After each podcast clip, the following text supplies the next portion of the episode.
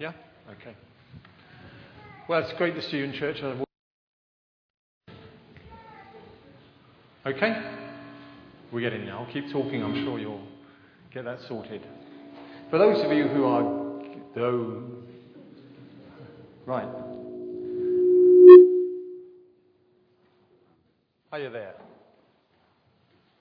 For those of you who are visiting us today, we um, have been going through a series in, um, in the story of David, King David. and uh, because it's quite a long story, as I've already mentioned before now, that King David, or Shepherd David, um, musician David, and then eventually King David, takes up more of the Bible than anyone else apart from Jesus. More is spoken uh, about David than anyone else in the Bible apart from Jesus himself. And so there's so much in the story that it's very easy going through a series like this to miss out a bit and miss out part of the story. And I was going to miss out this next little section in the story because it seems an interlude, seems not essential, but um, then I reconsidered and I thought, no, rather than skip bits, uh, maybe we'll cut, this, cut the series in half and do the second half of David another time. So we're going to look at a part of the, uh, of the story that initially I thought, hmm, what's it got to tell me about? What's it got to say? But I think it's got a lot to say to us all. And by way of introduction, let me ask you the question how much time did you spend, if you were a parent, choosing a name for your children? Was it, was it something that you spent a long time on, or was it something you just picked a name out of the air? Or let me ask you another question. How many of you know the meaning of your own name? Do you know, most of you know the meaning of your own name? Oh, so you've done a little bit of work on that. You know the meaning of your own. If, for those who are unaware, the meaning of the name Barry means good looking, handsome, um, tall, talented, and, and, it doesn't. Oh, uh, no, I'm not allowed to lie, okay. But wh- whether you know the name, the meaning of your name or not, well, certainly in the Bible, names were very significant and especially when God renamed a person, which he did on several occasions. And we're going to look at a person uh, today who was given a name not by God but by the parents, and you say, well, how on earth was this person given this name, or why was he given this name? You'll understand that many of the Bible names were given prophetically. That uh, God somehow or other enabled the parents to choose a name for that child which prophetically was going to be worked out in their lives. Obviously, Jacob is a good example of that, who was a twister, who was a deceiver, and that certainly worked out in his life, and his, his name was changed to Israel um, later on in the Bible. But this person that we're going to talk to about it today, his name was called Fool. His name is called Nabal, which means fool. Can you think of any possible reason why a parent would call their child fool? I don't know. But certainly, it may not have been because in the Hebrew language, the word fall, it didn't work out that way in another language. Certainly, the word Jezebel, if you know, uh, Elijah fought against Jezebel and Ahab. Jezebel, in her language, um, Sidonian meant primrose. In the Hebrew language, it meant dunghill. So I suppose it could well be that it was a different, a different language.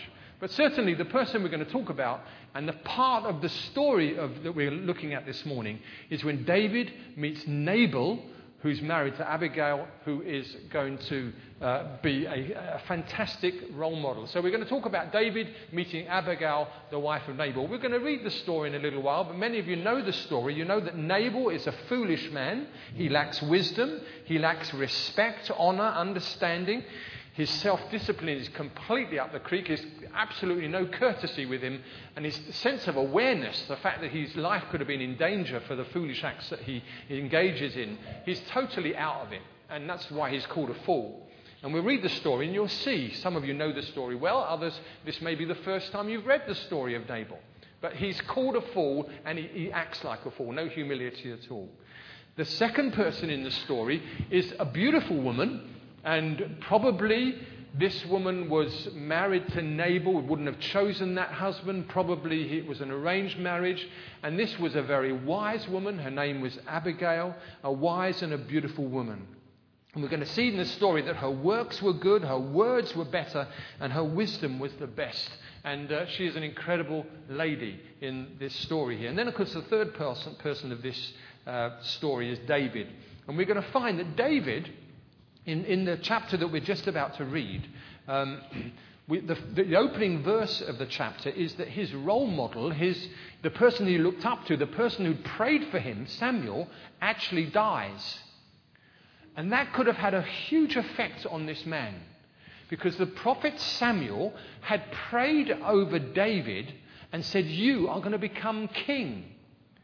And as soon as he prophesied over and anointed him with oil that he would become king, as soon as that happened, rather than things get better for him and he takes the throne, it gets worse and worse. He's then chased by King Saul right around the desert. We're still ringing here, so I don't know how we're going to cope with that. But um, he, life just gets a hell of a, hell of a, a, a, situation. And up until now, until the time of this reading, he's been running from King Saul from about, for about five or six years. Now, let me ask you before we go any further. Has God said something to you and you've said, God, how long before you actually fulfill the prophecy that you've given over my life? Or how long before you actually answer the prayer that I've been praying for a long time, Lord? Does anybody apart from me get frustrated with God at times? Does anybody say, God, I wish you'd speed things up a bit? I tell you, this has been going on. This has been dragging on, Lord. You said to me, you anointed me with oil in front of, front of all my brothers, David said. He could have said anyway. This is five or six years ago, Lord, and all I've done since then is run for my life from King Saul, who's tried to spear me, who's tried to kill me. And I've, I've gathered a, a, bunch of discontents, you know, at the cave of Adullam. That group has now turned into a group of 600 fighting men with their families. I've got to feed these people. He's in the wilderness. Where is he going to find food for these people? And he's asking folks for food, and we're going to find in the story here that he's, uh, he's giving protection for a, a, particularly wealthy landowner down in Judah, and, and that, that's going to be an important area because he's not king over that group yet. And David nearly makes a mistake here. Anybody apart from me made mistakes? Anybody apart from me, you've got a little bit weary of God not seeming to answer your prayers as quickly as you'd like Him to have done, and you've possibly taken things into your own hands. Anybody made that silly mistake? We're going to find in the next few chapters that King David, probably out of frustration, God, how long before you answer my prayer? This seems unfair, Lord. And this Saul has now got ganging up on him, and he's, he's saved Saul's life. He could have killed Saul because he tore. Remember the last story? I know that uh, we've, I've been away for a couple of weeks, but the last time he was in a cave and he could have killed Saul, tears off a bit of his cloak instead, and his, his men are saying, You idiot! You could have become king here. Just get rid of Saul. And David said, I'm not going to touch the Lord's anointed. And out of frustration, David is going to make a couple of bad calls here. A couple of decisions that, if they'd have gone through, wouldn't have been good decisions. And one of these is here in this story because we're going to find as we read that he asks Nabal, who's a wealthy landowner, and it's sheep shearing time, so he's got lots of food there, lots of produce, and he's protected this man from the marauders. And he says, Can I have some of your food? And Nabal says, On your bike. And David gets angry. And he grabs hold of 400 of his men, keeps 200 away back looking after the stuff, and he goes and he's just going to go and, and, and annihilate Nabal. But fortunately, a wise woman I'll tell you, there's plenty of biblical illustrations where wise women stepped in and stopped stupid men doing some stuff. and I might say, ever since then, history has repeated itself. Some of you women have been very wise when we have been impetuous and we've, we've decided to take things into our own hands, but you've said, hold on, boy. And David was about to take things into his own hands and, and probably cause himself a, a lot of political damage when he's later going to become king because this is a, a landowner down in, in the, the, another part of Israel. And this wise woman stops him from making a foolish mistake. So David is the one who's the third person of this. He's a, a teachable servant. He's going to listen. He's prepared to listen. Um, is it possible to skip to the next slide? Uh, so we'll, we'll skip the next slide. Okay. Excellent. Let's read the story first, shall we? We're going to look at five biggest falls in the Bible. That's what we're in, in, in my sermon this morning. But we're going to start by reading this story, 1 Samuel chapter 25. So if you have a Bible, I've sort of tried to paint the picture there. This is the, the part that I would have missed out, but I thought, no, God, we shouldn't miss it out. So now Samuel died, and all Israel assembled and mourned him, and, uh, and they buried him at his home in Ramah. And David would have thought, God, Samuel is gone now. When, when am I going to become king? So David then moved down into the desert of Maon, or Paran if you've got the authorized version. And a certain man in Maon, who had property there at Carmel, was very wealthy. He had a thousand goats and three thousand sheep, which he, he, was shearing in Carmel. That's a lot of, a lot of animals. He was a, a, a rich man. His name was Nabal, and his wife's name was Abigail. She was an intelligent and beautiful woman, but her husband, a Calebite, was surly and mean in his dealings. His name means fool. While David was in the desert, he heard that Nabal was shearing sheep. So he sent ten young men and said to them, Go up to Nabal, to Carmel, and greet him in my name, and say to him, Long life to you, good health to you and to your household, and good health to all that is yours. Now I hear that it is sheep shearing time, and when your shepherds were with us, we did not mistreat them, and the whole time they were at Carmel, nothing of theirs was missing. Ask your own servants, and they will tell you. Therefore, be favorable toward my young men, since we came, uh, come at a festive time. Please give your servants and your son David whatever you can find for them. And when David's men arrived, they gave Nabal this message in David's name, and then they waited. Nabal answered David's servants, Who is this David? Who is this son of Jesse? Many servants are breaking away from their masters these days. Why should I take my bread and water and meat I have, sla- uh, I have slaughtered for my shearers and give it to men coming from who knows where? David's men uh, turned around and went back. And when they arrived, they reported every word. And David said to his men, Put on your swords. So they put on their swords, and David put on his. About 400 men went up with David, while 200 stayed with the supplies. One of the servants told Nabal's wife, Abigail. Couldn't tell Nabal because he wasn't a person ready to listen. He was a fool. So they went to the, the wife, they went to Abigail. David has sent messengers from the desert to give our master his greetings, but he's hurled insults at them. These men were very good to us. They didn't mistreat us, and the whole time we were out in the fields near them, nothing was missing. Night and day, um, they were a wall around us. They protected Nabal's folks. Okay. So, verse 18 Abigail lost no time. She took 200 loaves of bread, two skins of wine, five dressed sheep, five, a lot of stuff. Okay. She told her servants, Go on ahead, I'll follow you. But she did not tell her husband Nabal. And as she was riding her donkey into a mountain ravine, there were David and his men descending toward her. And she met them, and David had just said, It's been useless. All my watching over this fellow's property in the desert so that nothing of his was missing. He has paid me back evil for good. May God deal with David, be it ever so severely, if by morning I leave alive one male of all who belong to him. When Abigail saw David, she quickly got off her donkey, bowed down before David with her face to the ground.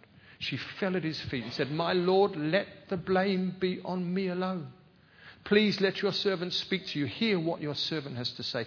May my Lord pay no attention to that wicked man Nabal. He is just like his name. His name is Fool. And folly goes with him. But as for me, your servant, I did not see the men my master sent.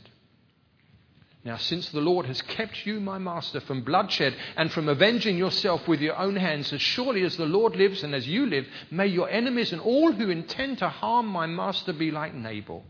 And let this gift which your servant has brought to my master be given to the men who follow you. Please forgive your servant, servant's offense, for the Lord will certainly make a lasting dynasty for my master because he fights the Lord's battles. Let no wrongdoing be found in you as long as you live, and so on. David 32 said to Abigail, Praise be to the Lord, the God of Israel, who has sent you to meet me today.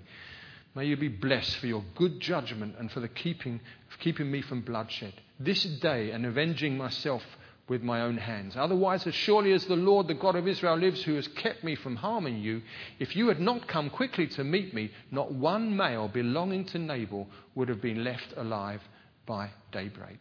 Go, in, go home in peace. I have heard your words and granted your request. The rest of the story is that she goes back home.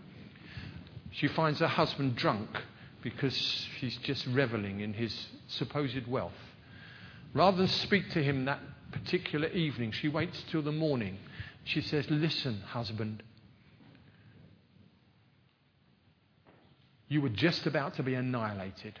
David has brought 400 of his fighting men. You were just about to lose your, wife, your, your life and everything with it. He has some kind of, I don't know, seizure, whether it's a stroke or a heart attack, we don't know, out of fear. And in, within a week, he's dead because God had taken him. And David, in his wisdom, invites Abigail to be his wife. What an incredible story. Just picking out of that story, a couple of things there before we move on here. Nabal means fool. He didn't recognize King David. His wife, Abigail, her name means source of delight. She said to, of her husband, His name is fool. And I, in thinking about what we should get out of this chapter today in the next 15 or 20 minutes before we close, what does it mean to be a fool? Well, I can give you the definition of Vine's uh, definitions of New Testament words. Vine says a fool is a person without reason. He's senseless or she's senseless or unworthy, lacking in understanding, one who does not govern his lusts. That's what one particular commentator, Vine, says about a fool.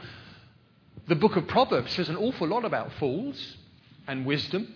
In the book of Proverbs, we find that whoever spurns his parents' discipline, or whoever spreads slander, or whoever is hot headed and reckless even when they're driving their car, whoever is quick to quarrel, or whoever trusts in himself, or whoever doesn't learn from his mistakes, whoever talks too much or delights in airing his own opinion, all of these people are called fools in the book of Proverbs. Let me read the list again. Whoever spurns his parents' discipline, in other words, disobeys their parents continually. Whoever spreads slander, is hot headed or reckless, is quick to quarrel, trusts in himself, doesn't learn from mistakes, or just basically talks too much, airing your own opinion. The book of Proverbs calls that group of people, or individuals in that group, fools. So, for the next little while, can we just discuss together what it means to be a fool and what it means to be wise. You've heard me mention before now the story of, uh, set in, what, three or four, five hundred years ago, of the village fool who used to come and folks travelled from miles around to offer him coins because it's told that if you were to offer him the equivalent of, say, a 5p piece or a 10p piece, or you to offer him a 50p piece, the village fool always talk, took the smaller amount. And of course, as a result, many, many people in the village and from all around came and offered him this small amount or large amount. In the end, he became very wealthy. Who was the fool? You see, man's wisdom is very different from God's wisdom. And what the world calls wise very often is foolish. And this man, Nabal, he seemed very wise because he was a successful businessman. How many know that because you're successful and rich, does that make you wise? It's a very big difference between success and wisdom. And you may have the world's possessions, you may have earned the world's possessions, you may not have inherited it, you may be wealthy today, but wisdom may be very sadly lacking in your life. But God puts high prestige on wisdom. And He says, listen, in fact, Jesus, one of the only ones that Jesus ever spoke of as being a fool, as we'll look at in a little while, was the person who said, Listen to me, I am so successful in my business. And he was an agriculturalist, he's got his barns full of produce. He said, My barns are so big, I've got to tear them down and build other ones. And, and uh, I, I'm just, in the world's eyes, he was very successful.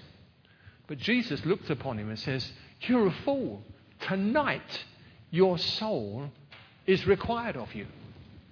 Now, I don't know who you are today, some of you, many of you I do know. But let me ask you are you storing up treasures in heaven this morning? Are you acting as a wise person?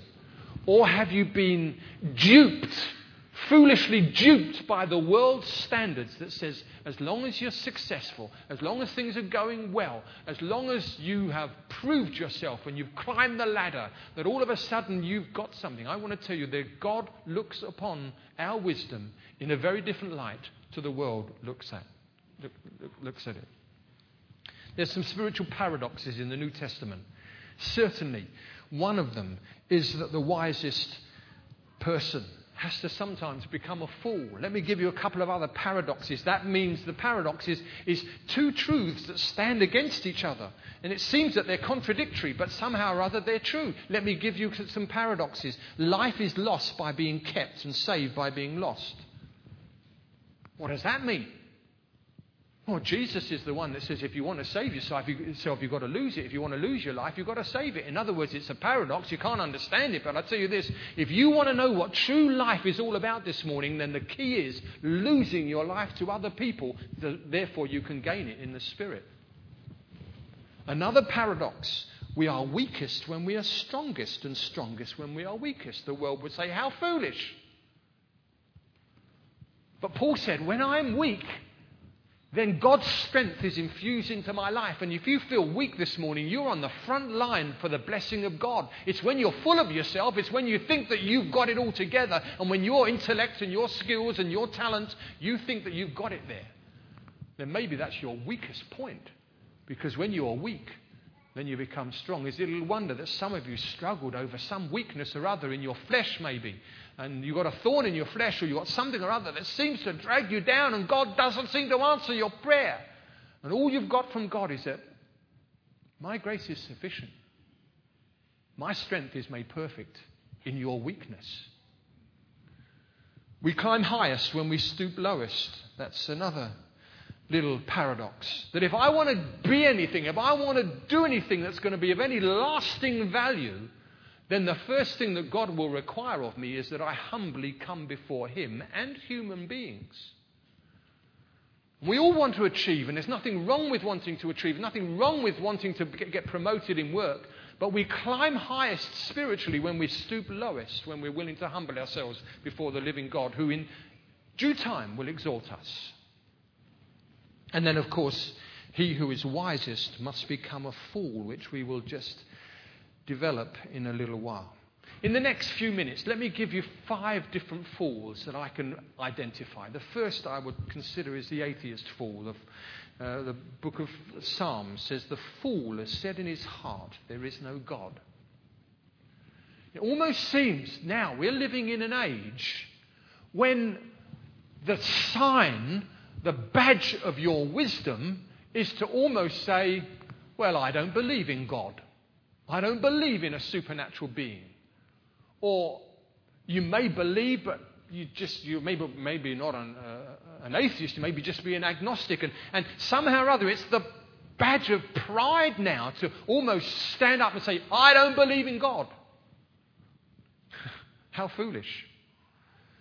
In the times when I used to do personal witness, and I do, not do so much of that out in, the, out in the streets, just witnessing to folks and, and just talking to folks about Jesus. And folks would come up to me and say, I don't believe in God. And one of my answers will be, well, what kind of God don't you believe in?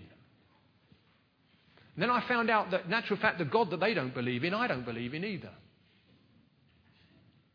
If you understand what I'm saying. Because they've got a, a twisted view of what God is.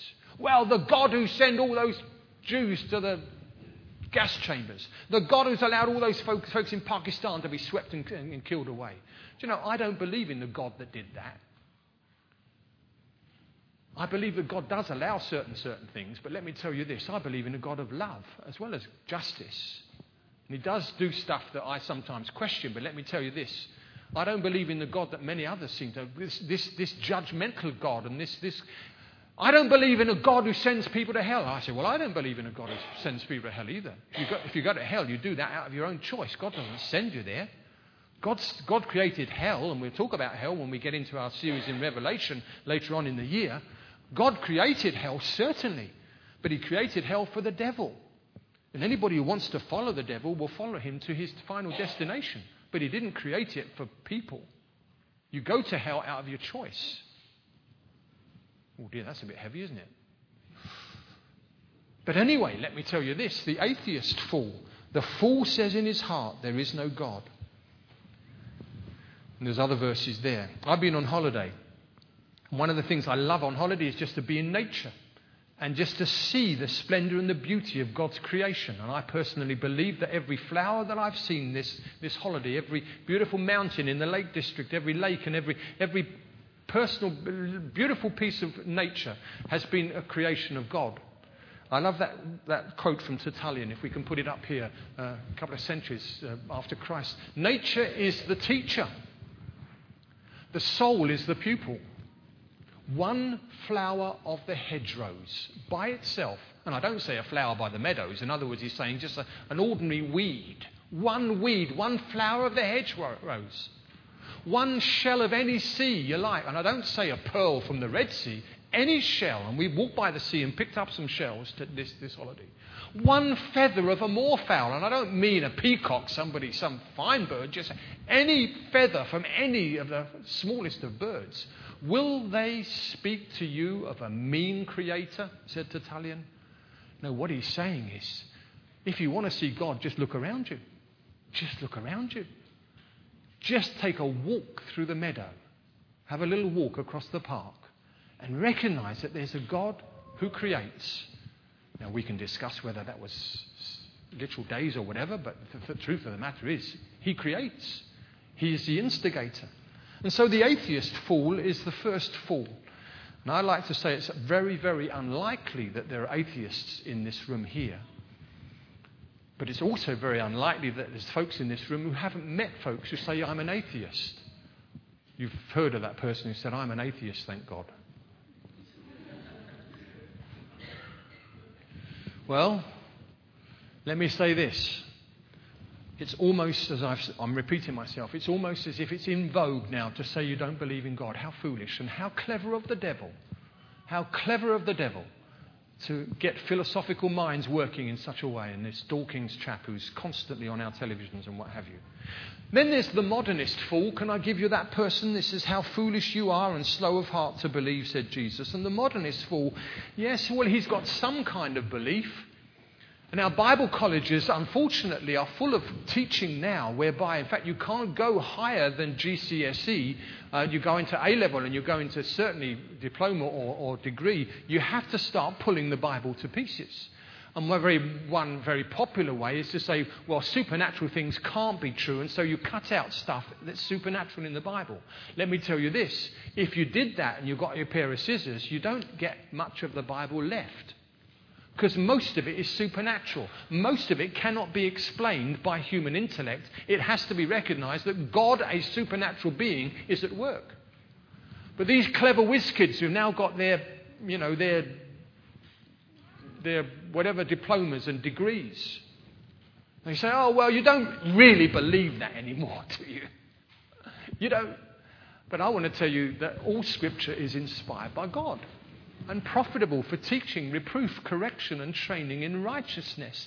And though it may offend my intellect, whether I'm offended by it is immaterial. And certainly, God doesn't say, throw your brains out the window, come, let's reason together, but the Bible says in Isaiah. Yes, we can discuss things. Yes, we can reason things through. But certainly, the Bible is a book to be, to be believed. So, this is the one who, this modernist fool that believes in God but can't believe the Bible. Let me tell you this the Bible is more up to date than tomorrow's newspaper. And if we were to take time to, to, to look at this book, we'll find that certainly it can be totally relied upon. So there's the modernist fool, but then there's the sinning fool, and the sinning fool goes to church. The sinning fool comes to church and sometimes take communion. We take communion every other week in our church here. And, uh, and they think that as long as they do their religious bit, As long as they come to church on Sunday, God has now been included in their life, and for an hour and a half, maybe two hours, hour and a half on in our church here, uh, you, can, you can put God in his little box and in his little slot, but for the rest of the week, you can do what you like. Some folks go even further than that. And they say, oh, well, God will forgive us. That's his trade. Therefore, if I sin more, he forgives more. Therefore, I'm doing God a favor. Well, we wouldn't go that far, but I know plenty of Christians who've got to that place where they thought, well, God doesn't really mind because He's such a forgiving God. But the book of Proverbs tells me fools make a mock at sin. Let me tell you that sin does an awful lot of harm to our lives, and it shouldn't be treated lightly. In another sermon, for another time, we will discuss that sin degenerates and sin damages and sin divides and sin destroys and sin spoils and it separates and it seduces and it sentences us to death. But you'll know that if we were taking communion this morning, you'll know that if we have sinned and we confess our sin, he is faithful and just to forgive our sin and cleanse us from all unrighteousness. So there's always a way back after sin, and however bad that sin is, if we are willing to humble ourselves and come to God, God will forgive us. But let's not, not play with sin because the way of the fool seems right to him. But that foolish way will lead us into sin. Two more fools. You've got the complacent fool, very much like the sinning fool. And Jesus spoke of this person everyone who hears these words of mine and does not put them into practice is like a foolish man who built his house on the sand. And the complacent fool says, I'll wait until tomorrow. At the moment, I'm too busy engaged in my business, engaged in my family, engaged in my social life, engaged in, in life in general, that I'll, put, I'll, I'll, get right with God at some stage in the, in the future. Or I'll, I'll start serving Jesus a little bit more fervently at some time in the future. We don't know about the future. How shall we escape if we neglect so great a salvation? Today is the day of salvation. And some would say that Jesus, using the illustration of the rich young ruler who I've already mentioned, was thinking of Nabal when he actually gave that story. Remember Nabal? Remember the rich young, ruler for today your soul is required of you. He was successful business and what have you. And maybe Jesus had Nabal in his mind when he was describing this fool who hadn't prepared for tomorrow. And by the way, you can invest in heaven. You can invest in heaven. And some of you have done a lot of investing in heaven for our building fund, and we appreciate that. And we're keeping you up to date. You've been giving money to God. And it's like we're investing in heaven, Jesus said. So the complacent fool. But I conclude my meditation, two more minutes, please, on the fool for Christ's sake. Because in the New Testament, we find some lovely words. For the word of the cross is foolishness to those who are perishing. But to those of us who are being saved, it is the power of God. That's 1 Corinthians 1 and verse 18. If you can click that button there, Sammy, that would be great. The word of the cross is foolishness to those who are perishing. You see, in this church, we preach Jesus crucified. In this church, we preach that unless you come to Christ who died on a cross for you, you're hopeless and helpless and lost. That every one of us needs to come to the foot of the cross. And whether you did that some time ago and you've been drifting and you know you haven't been right with God for some little while, you've come to visit church today. We are thrilled to have you here and we're not pointing the finger at you. Because there isn't one person in this room that hasn't drifted away from God. But we're glad you're back here. And we're glad that you can come to the foot of the cross today whether for the first time or for the umpteenth time. There is, folks, can I see the whites of your eyes, please?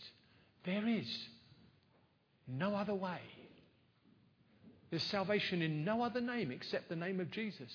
For there is one mediator between God and man, the man, Christ Jesus, who died on a cross. So you don't come to Barry, you don't come to RCF Christian Church, you come to the foot of the cross and you say, Jesus, please forgive me. And it is as simple as that.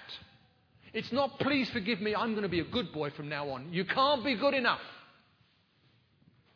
You can't do it yourself. It'll only be the grace of God. And you come to the foot of the cross, and you, we don't have crosses in this building. We don't need effigies. We don't need statues. We don't need. You just come to Jesus. You say, Jesus, Forgive me. I've been a fool, Jesus. I've let the biggest fool is the person who keeps God out of their lives. I've been a fool.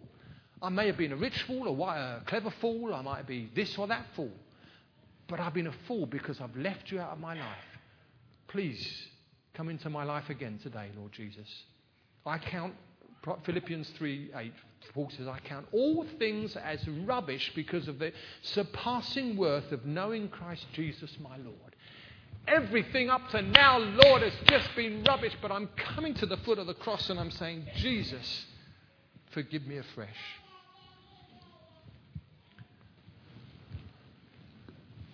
See, the cross seems insulting. It seems irrelevant. I am not ashamed of the gospel, said Paul. It seems incredible that a man dying on a cross 2,000 years ago means I can have sins forgiven. It seems insulting that I'm calling you and me a sinner because I'm a sinner the same as you. We're insulted when we're called sinners. It seems insignificant, this bunch of Christians. We don't seem to be much. It seems to be irrelevant. But it's the cross that brings us to salvation. And it's not an accident you're in church this morning. It's really not. On this midsummer's, no, it's not midsummer, it's summer holiday. It's not an accident that you're here. You needed to hear that Jesus loves you. You needed to hear that the wisest thing you can do today is put your trust in Him. Let's bow in prayer, shall we? Would you pray with me? Musicians, can you join me, please? I'd like to sing a song to finish.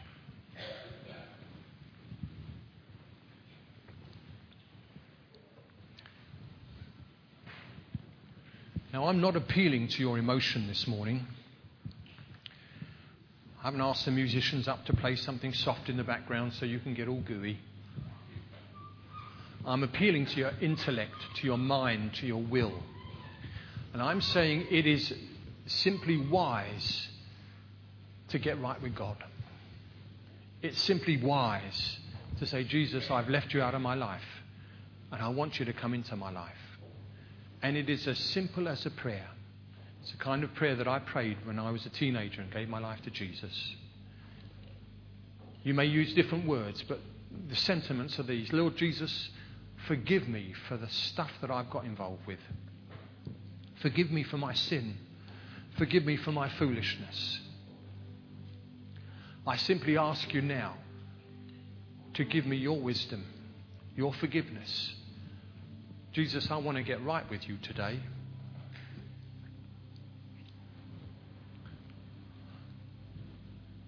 I want to give you your rightful place in my life because I've let some other stuff get in the way. Will you come into my life? Jesus, will you forgive me? Will you help me to start all over again because of what you did on the cross? The cross is foolishness to those folks and my friends, but Lord, I know that it's only at the cross, it's only through Jesus that I can have forgiveness. Please answer my prayer. Is that you this morning? Anybody here getting right with their God? Anybody here saying, Jesus, you got me here because you wanted me. You wanted me back. You love me. Well, we're going to sing our final song.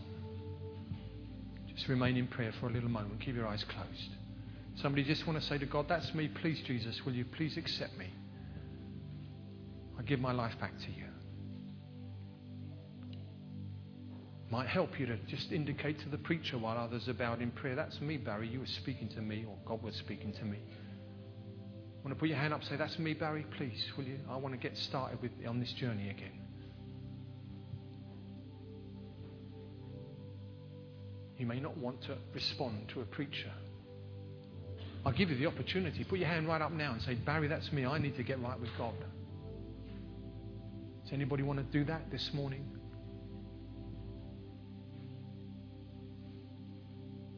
Well, I'll give you the opportunity to come and be prayed for at the end of this service. Come and sit on the front row, and somebody will talk with you and pray with you, one of our elders. John, will you lead us in a final prayer uh, song?